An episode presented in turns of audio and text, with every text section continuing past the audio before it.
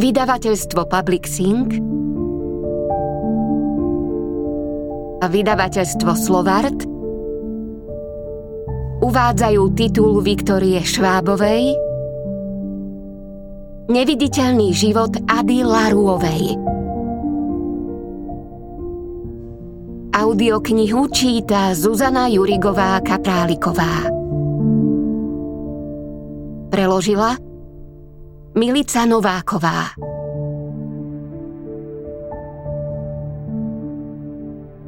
Pre Patriciu.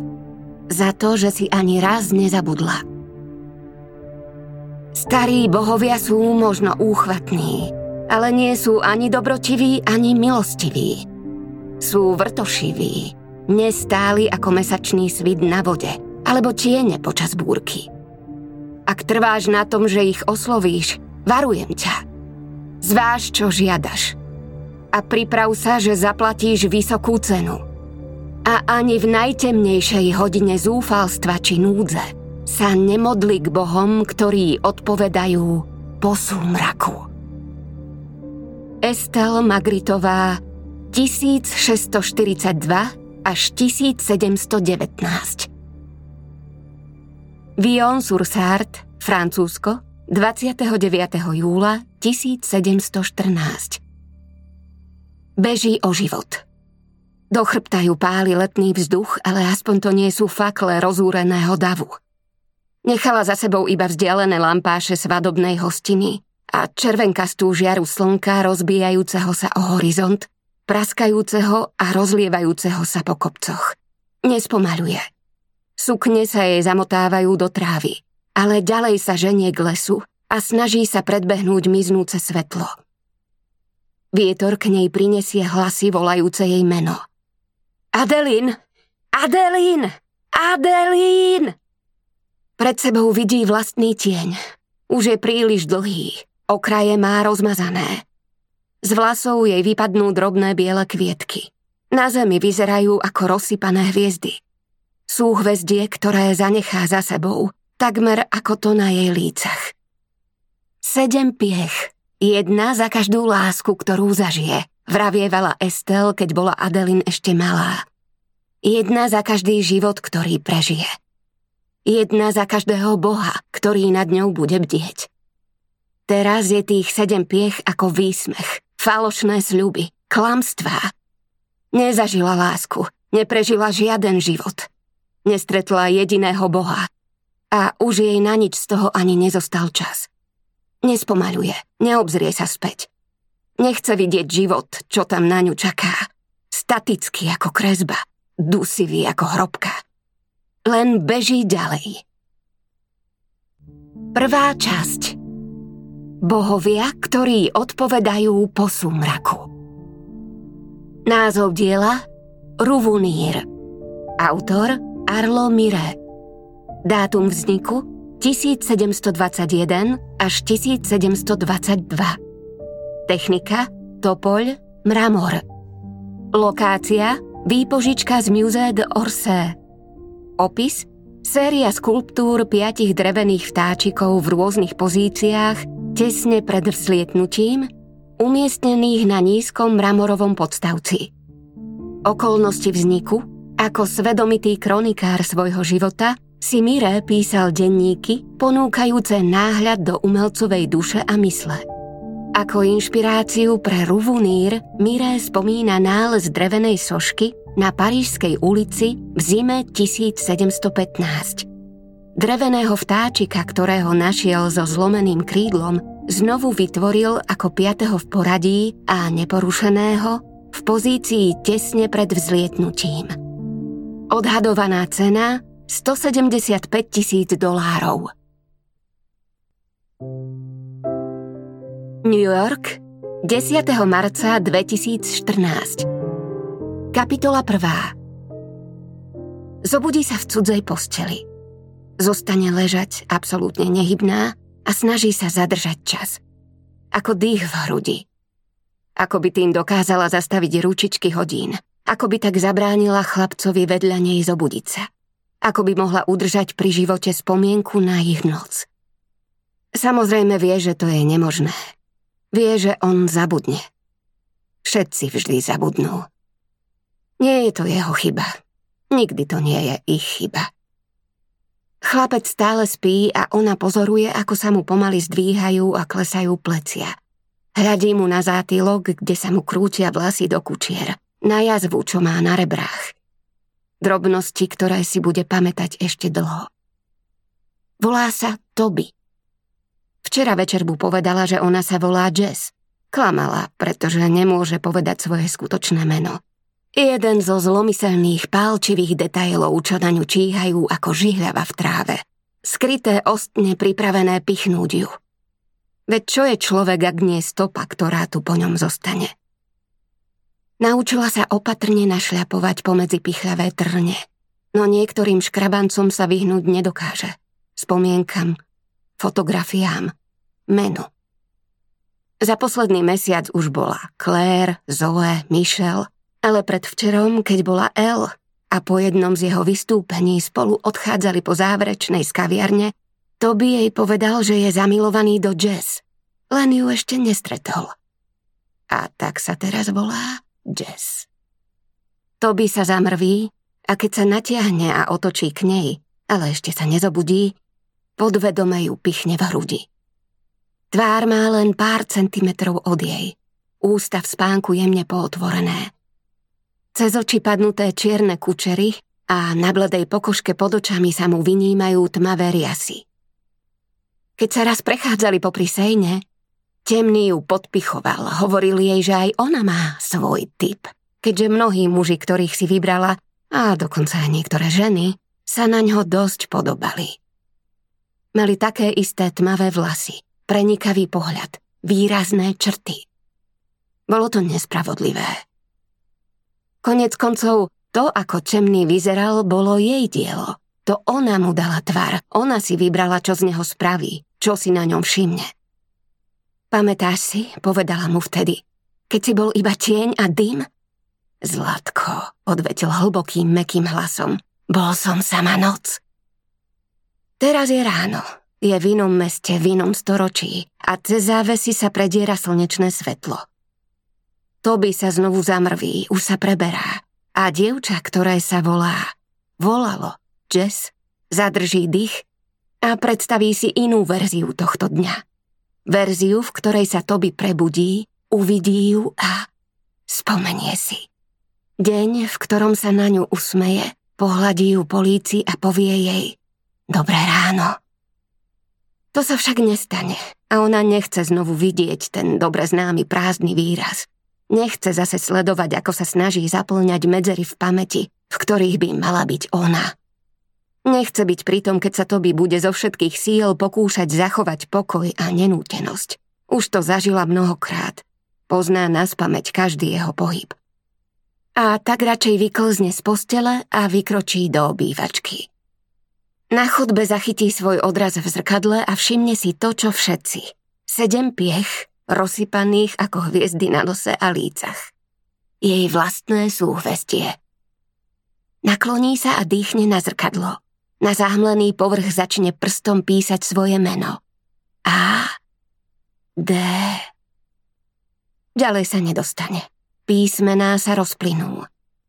Nie je to tým zrkadlom. Stane sa to vždy, bez ohľadu na to, ako sa snaží vysloviť svoje meno bez ohľadu na to, ako sa snaží rozpovedať svoj príbeh. A ona sa snažila. Ceruskou, atramentom, farbou, krvou. Adelin, Ady, Larúová.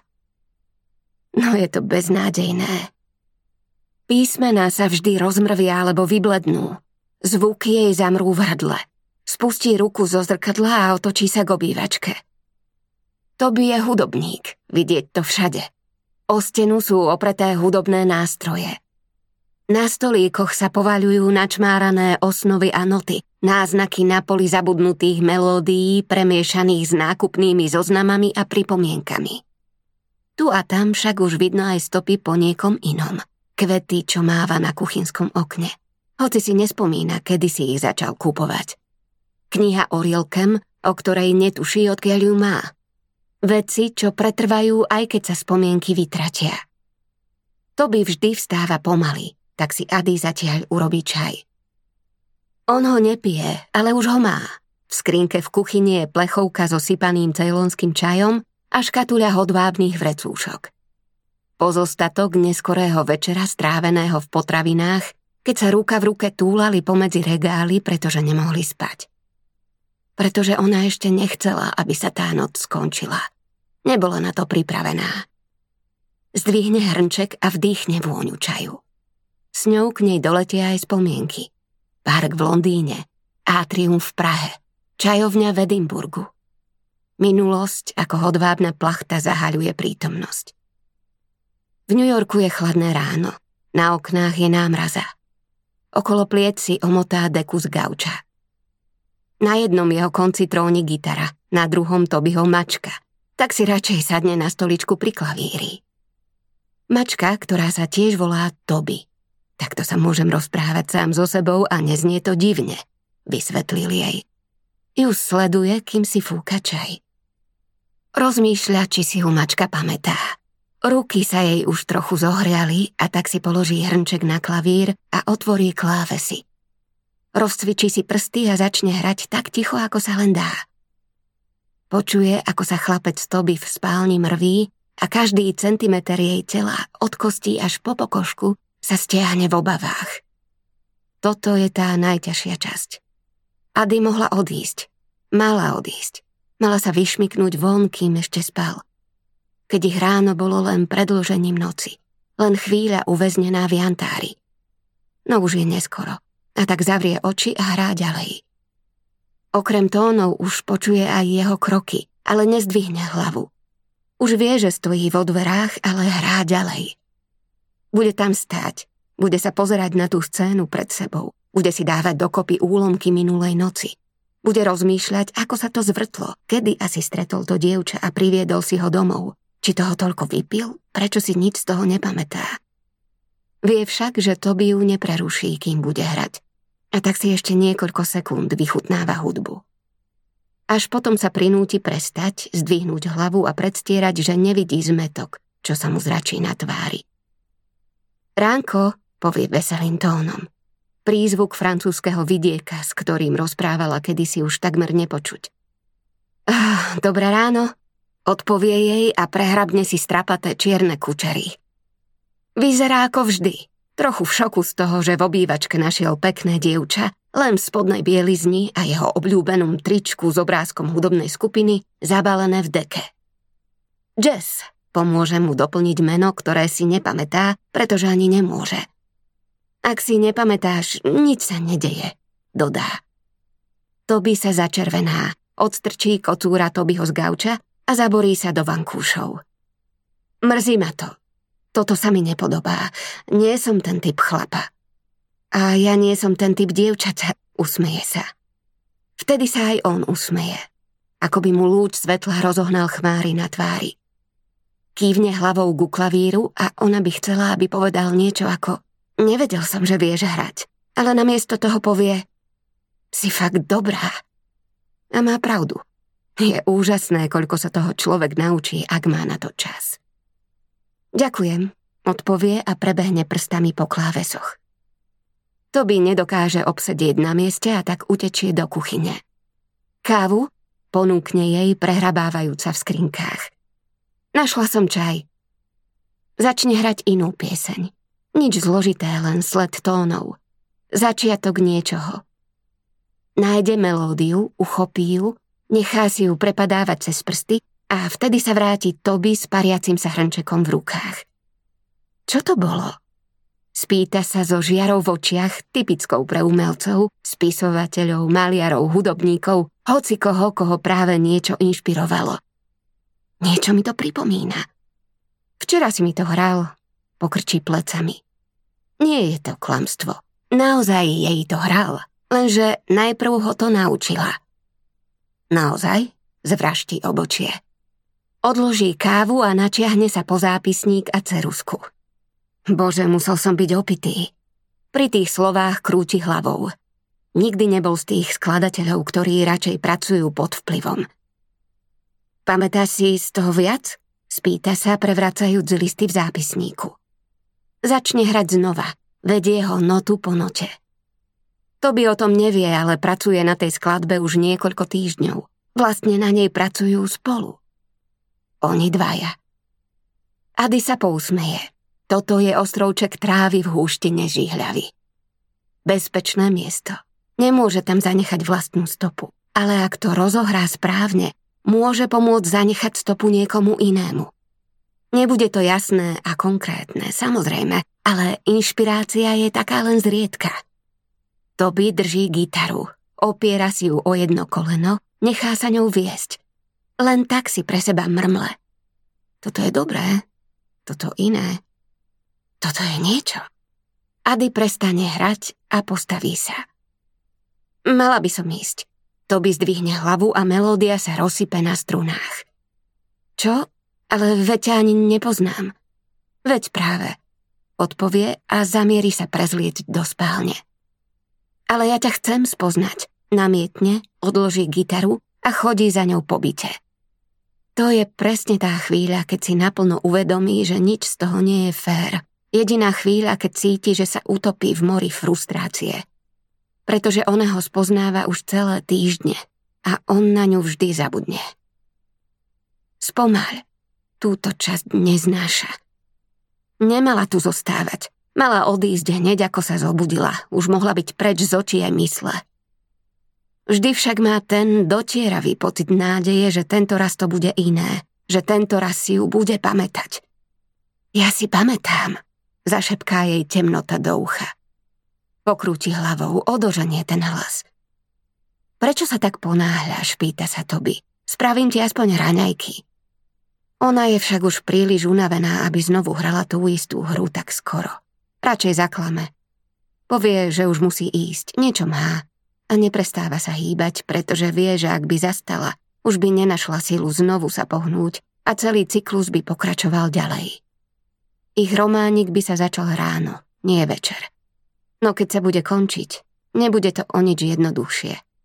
Ak už musí začínať od znova, radšej bude kočka, čo stretol v bare, ako pozostatok vzťahu na jednu noc, ktorý si nepamätá. O chvíľu na tom už aj tak nebude záležať. Jess, čakaj, chytí ju za ruku. Hľadá správne slová, na chvíľu to vzdá, no potom znovu začne. Dnes vystupujem Valovej. Príď, je to, samozrejme, ona vie, kde to je. Stretli sa tam prvýkrát, aj piaty, aj deviaty. Keď povie, že príde, to by sa oslnivo usmeje. Ako vždy. Sľubuješ? Uistuje sa. Sľubujem. Tak sa tam uvidíme. Povie s nádejou v hlase, zatiaľ čo ona sa otočí a vyjde z dverí. Obzrie sa. Nezabudni na mňa dovtedy. Starý zvyk. Povera. Prozba. Ako by som mohol, pokrúti hlavou. Usmeje sa, ako by to bol iba vtip. No keď Ady schádza dolu schodný, vie, že sa to už deje. Vie, že v momente, keď za ňou zavrie dvere, zmysle sa mu vytratia všetky spomienky na ňu.